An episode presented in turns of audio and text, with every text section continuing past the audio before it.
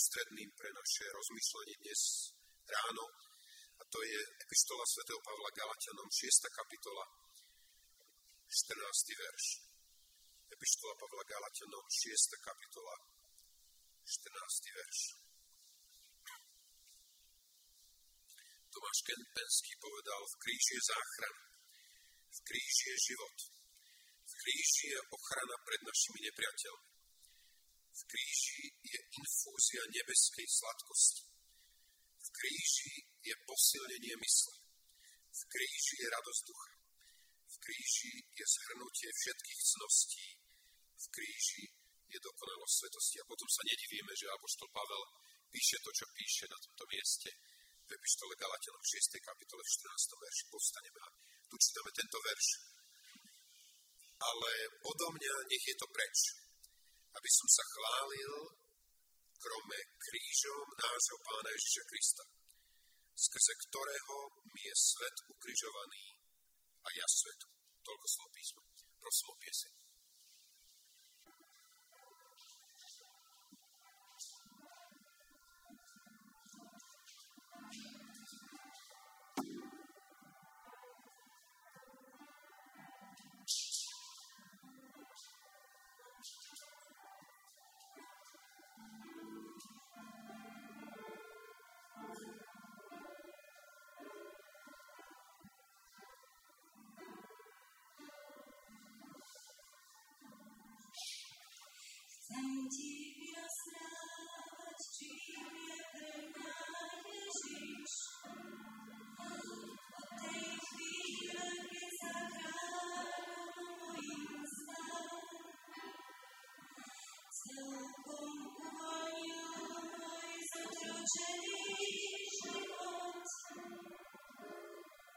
Čo svet nemôže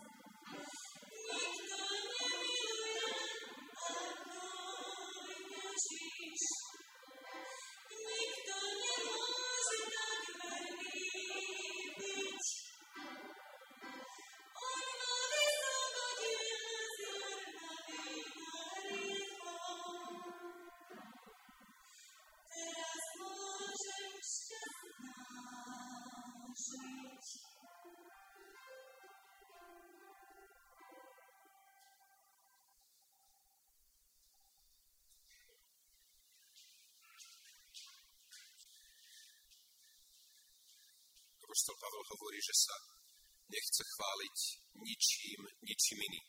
Len, len krížom Pána Ježiša Krista. A my chceme dnes teda hľadieť na tento kríž, aby sme rozumeli tomu, čím je Apoštol Pavel tak fascinovaný, keď hovorí, že sa nechce ničím iným chváliť, len krížom Pána Ježiša Krista. Myslím si, že nepoviem nič nového, keď poviem, že kríž je ústredný bod celého kresťanstva. Súhlasíte so mnou? Všetko stojí aj padá v našom živote krížom Pána Ježiša Krista. To, čo máme v kríži ako kresťania, nemá žiadne iné náboženstvo, žiadna iná filozofia.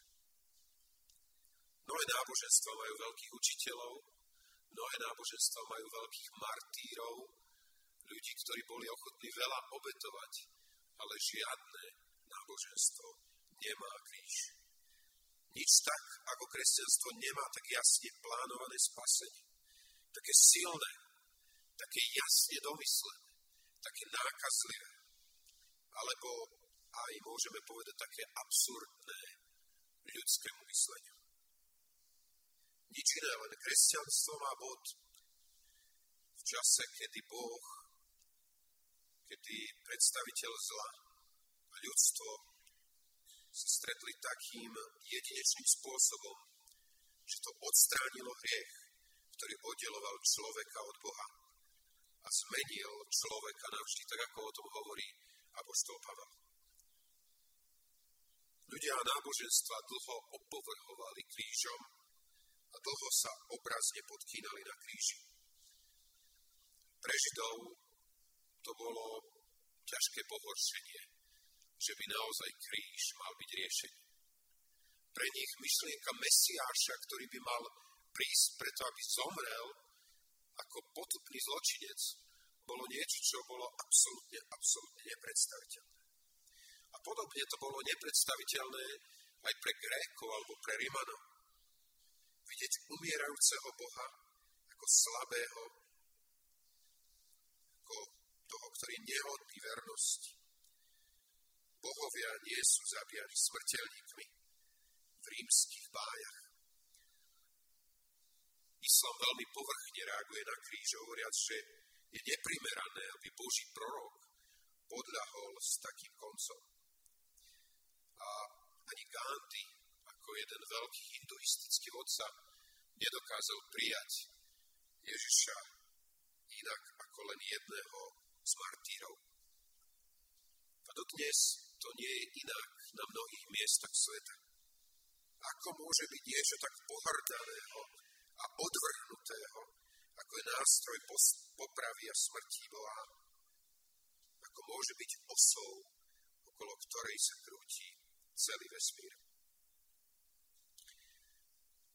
To, čo je úžasné na kríži, je, že kríž, tak ako nič iného, nám odhaluje Božie srdce. A to nie len preto, že, že tam pod krížom, vtedy keď sa vojaci chceli uistiť, že Pán Ježiš zomrel, tak jeden z nich zobral kopiu, aby mu prebodol bok, aby obrazne povedané odkryl srdce muža, ktorý zomrel, aby sa presvedčil, že je naozaj mŕtvý.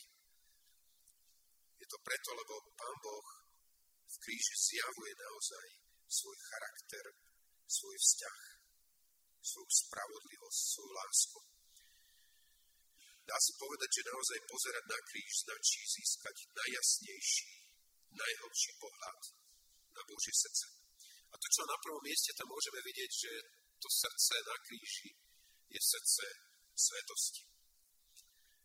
Pozeráme na kríž, tak odhalujeme, že aká je tiaž, aká je sila, aká je strašnosť nášho vlastného hriechu. A na kríži vidíme Boží štandard, dokonalosť a bezhriešnosť, ktorú od nás Boh požaduje. A tiež vidíme, ako absolútne náš život nestačí Božím kritériám. Ja viem, že dnes slovo hriech nie je veľmi používané a veľmi obľúbené slovo, ale jednoducho s krížom hriech je neoddeliteľne spätý. Minutie Božej vôle, Božieho cieľa. Aj tak sa dá preložiť hriech Nezáleží na tom, či si minul milimeter. bude záležiť na tom, či si minul kilometre. Akokoľvek zrešil si a si mimo. Hriech to je akákoľvek nespravodlivosť, akékoľvek prehrešenie sa voči ustanovenému zákonu. Je to akýkoľvek bezzákonný skutok.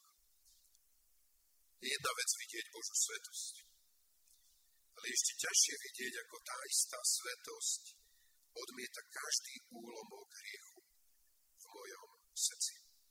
Keď žijeme s Pánom Ježišom, keď s ním chodíme, tak jeho svetosť, svetlo jeho pravdy odhaluje realitu nášho hriechu, našej skazenosti, našej odvrátenosti.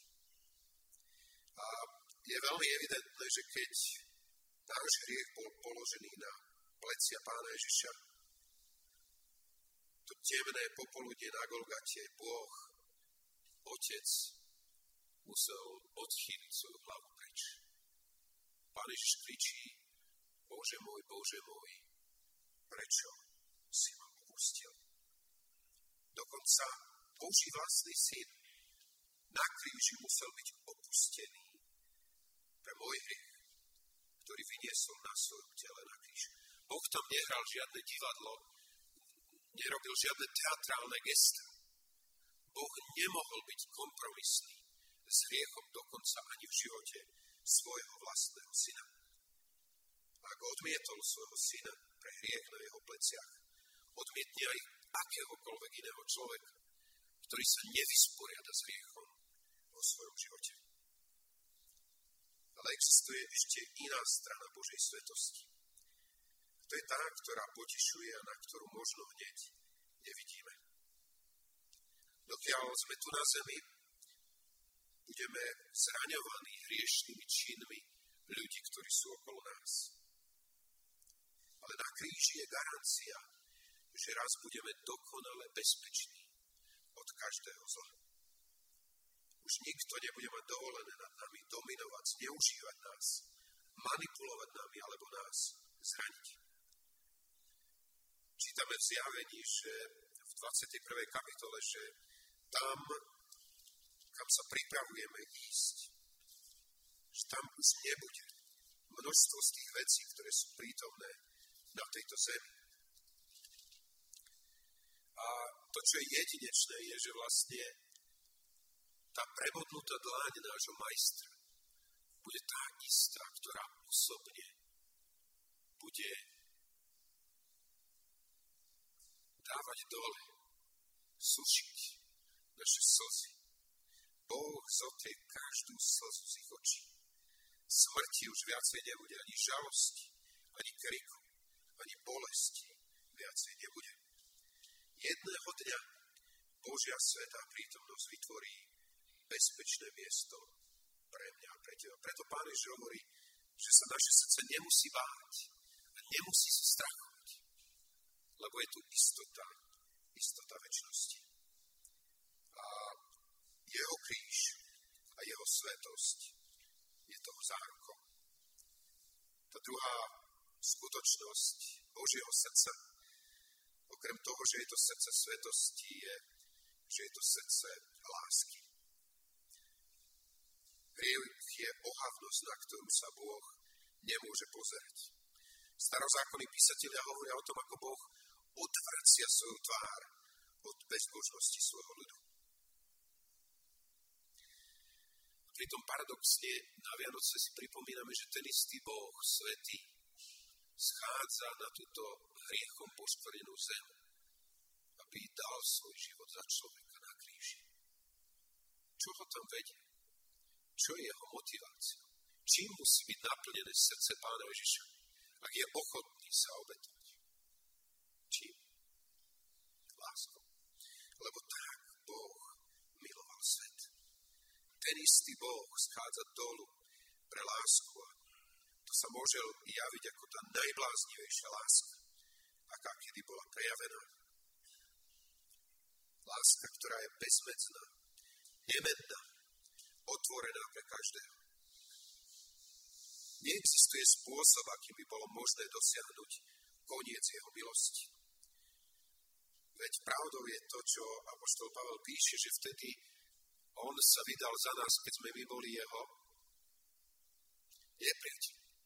Keď sme stáli oproti nemu, alebo bežali ďaleko od neho.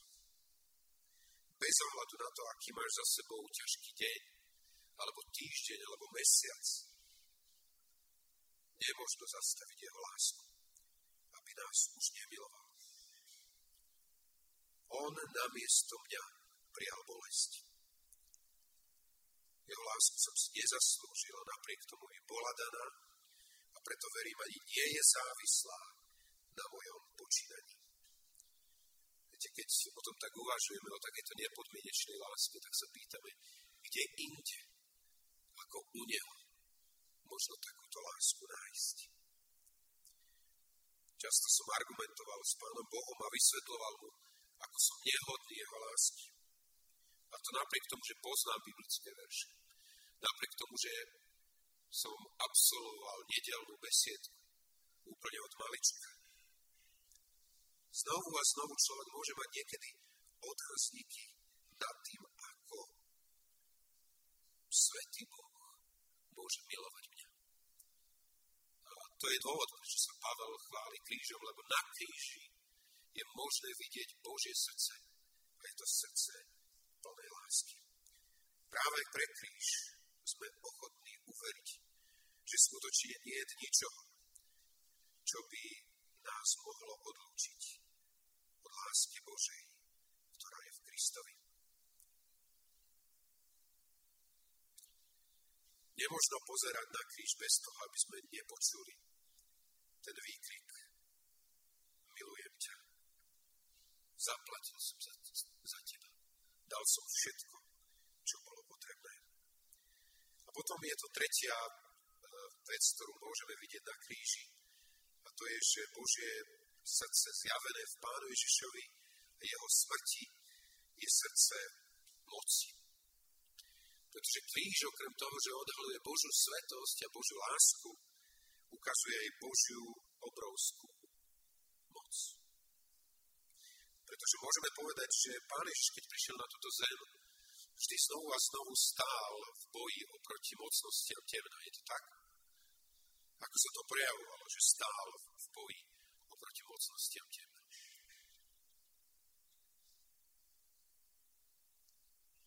Vyháňal démon.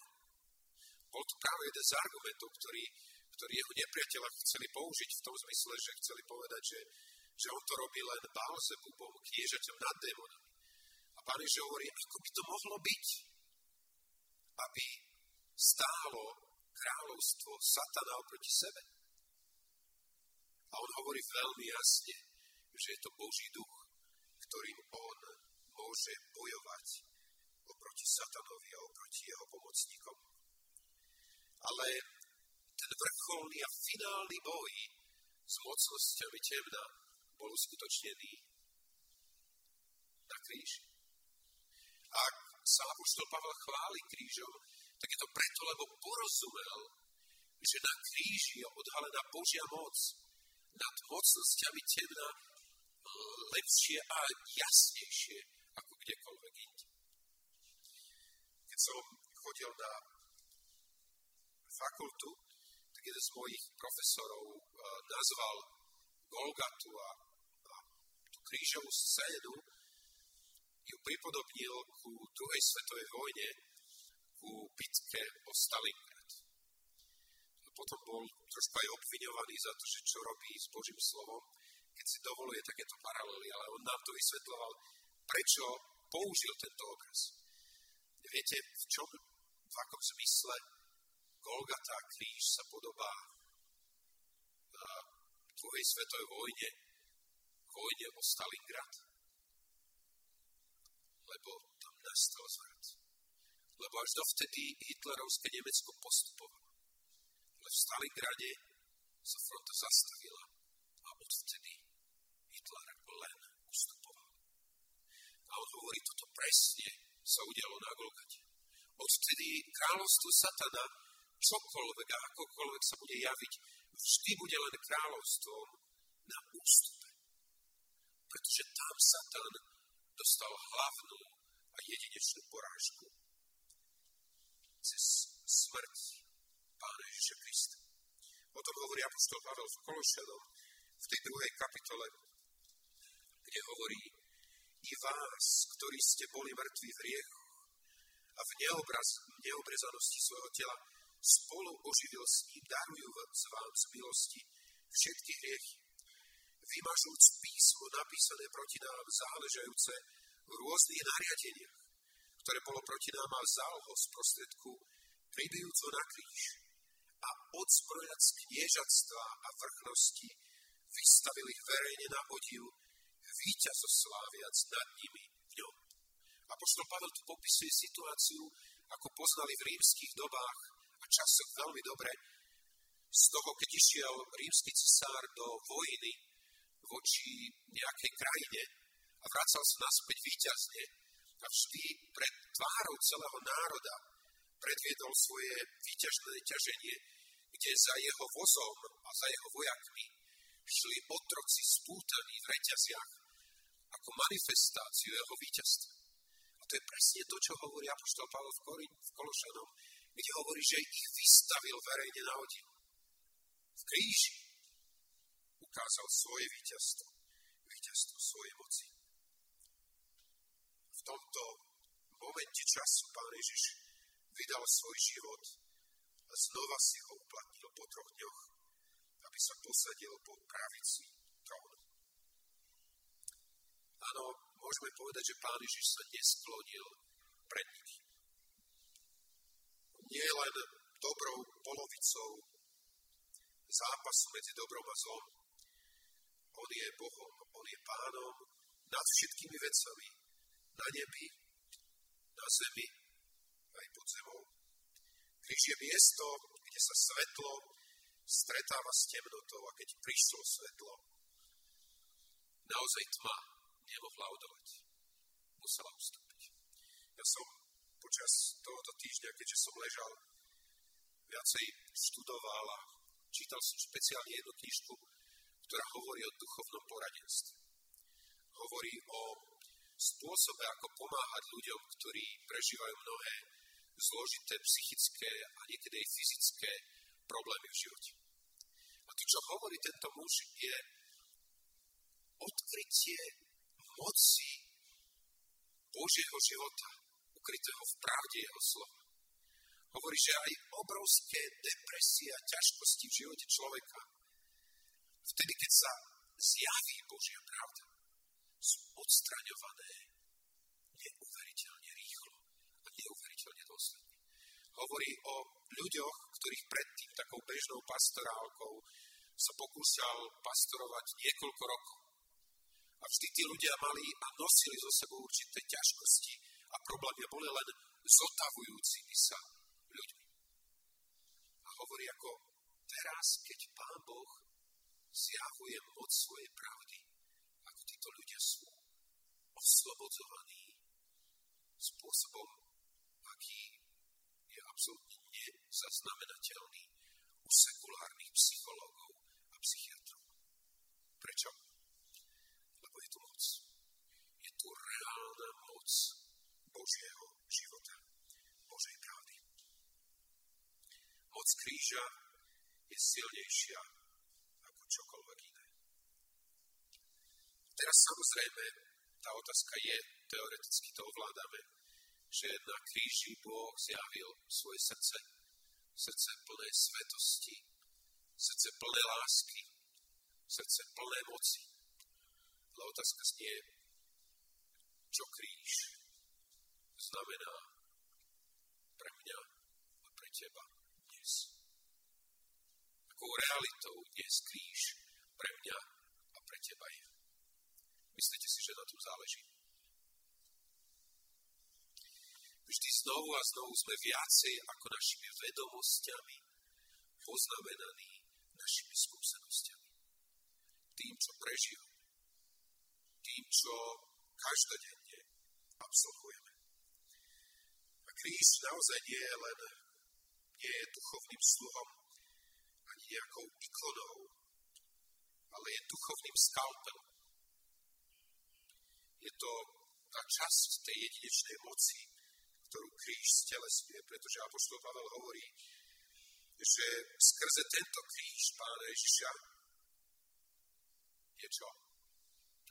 Je svet ukrižovaný a ja som ukrižovaný svet. Volajme to zomieranie sebe. Alebo akokoľvek, kríž je nástroj na usmrcenie. A nie je možné, aby človek odchádzal od kríža a nebol zmenený. Od kríža odchádzajú ľudia, ktorí sú tvrdší a nekompromisnejší voči Bohu ako kedykoľvek predtým.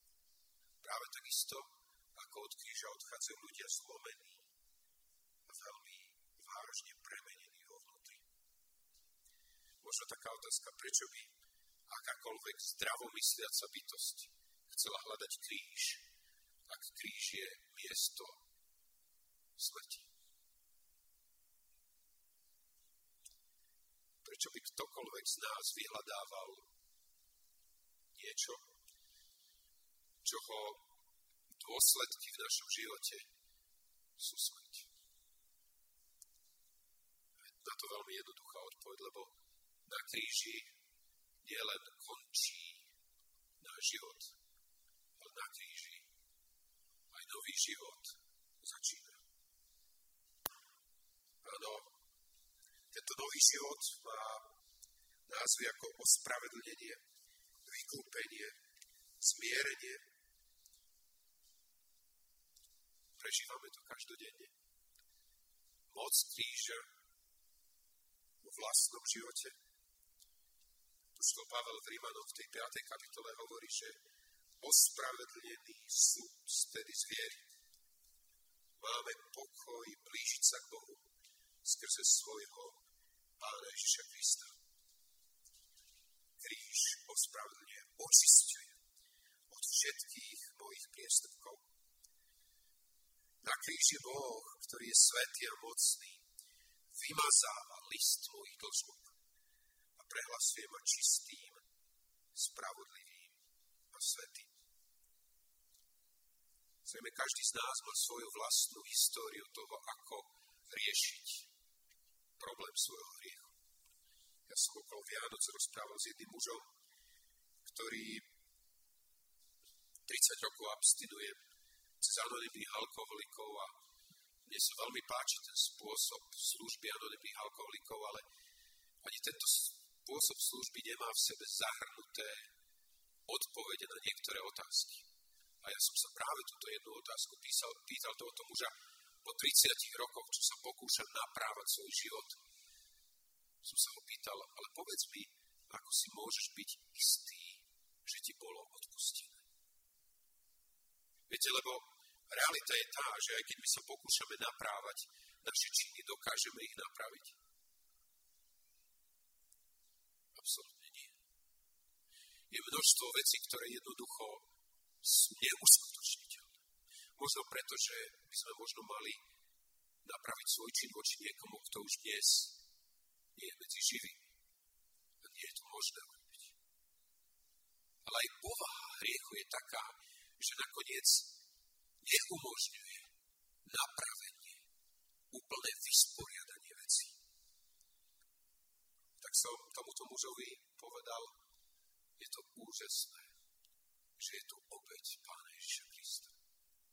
Je to úžasné, že je tu niečo, čo je dokonale postačujúce pre každý náš hriech, pre každé zlé, ktoré sme urobili. Počas dlhej histórie ľudstva ľudia mali hlbokú vnútornú potrebu po očistení a po odpustení. Tak ako ten muž v tom filme a pokánie, kde, či misia, kde, kde sa pokúsil naložiť všetok veľký batoh s rôznymi svojimi výzbrojmi a výstrojmi a mal túžbu potom, aby keď ho donesie niekde, aby všetko bolo odpustené.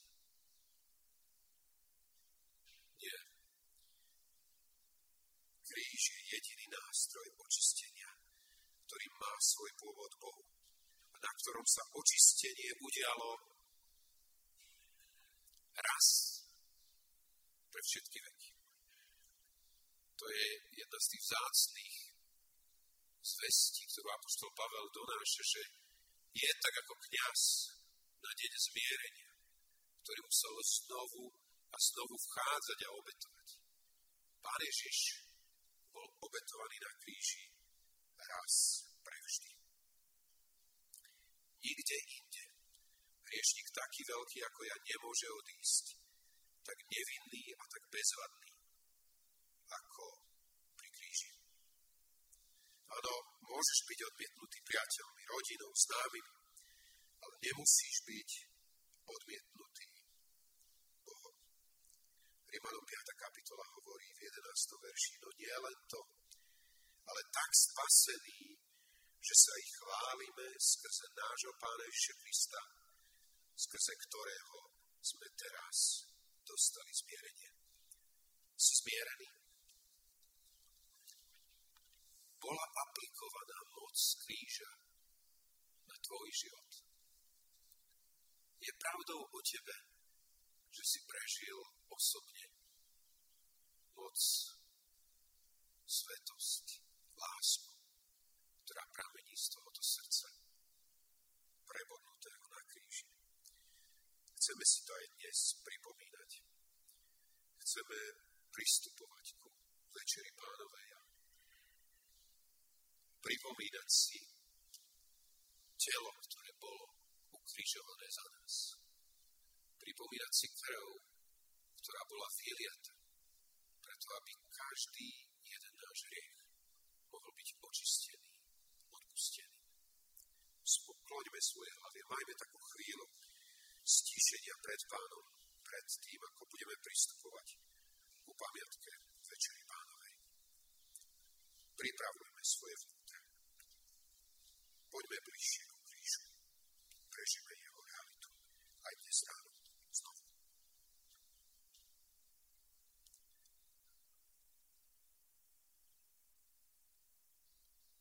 Chceme ďakovať aj tejto chvíle za tvoj kríž. Ďakovať za to, že vďaka tvojmu krížu bol vysporiadaný najväčší problém nášho života. Totiž hriech, ktorý nás oddeloval od nebeského Otca, vyriešený najsilnejším, najjasnejším, najdôraznejším spôsobom. Pane, ďakujeme za to, že si nezvolil žiadne lacné riešenie, ale že si zvolil riešenie, ktoré ťa stálo absolútnu cenu tvojho života. By si nám ukázal, ako je Božia svetosť nekompromisná s hriechom v našom živote. Pane, ďakujeme tejto chvíle za Tvoju lásku, pre ktorú si toto bol ochotný podstúpiť. Ďakujeme aj za tú moc, ktorej si sa vysporiadal s mocnosťami temna. Pane, tak ťa prosím, pomôž nám viacej rozumieť, čo to znamená, keď sme v Tvojom kríži ukrižovaní svetu a svet je ukrižovaný nám. Daj nám rozumieť tej miere oddelenia od toho, po čom túži za čím ide tento svet a jeho žiadosti. Pane, prosíme, svojim krížom premieňaj náš život.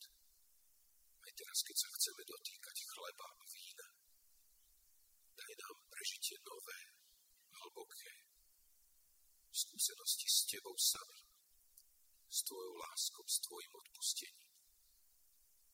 Ďakujeme za prijatie, ktoré je nepodmienečné, ktoré je plne z Tvojej strany, ktoré sme si nezaslúžili, ale ktoré spieme prijímať pre Tvoju dobrotu.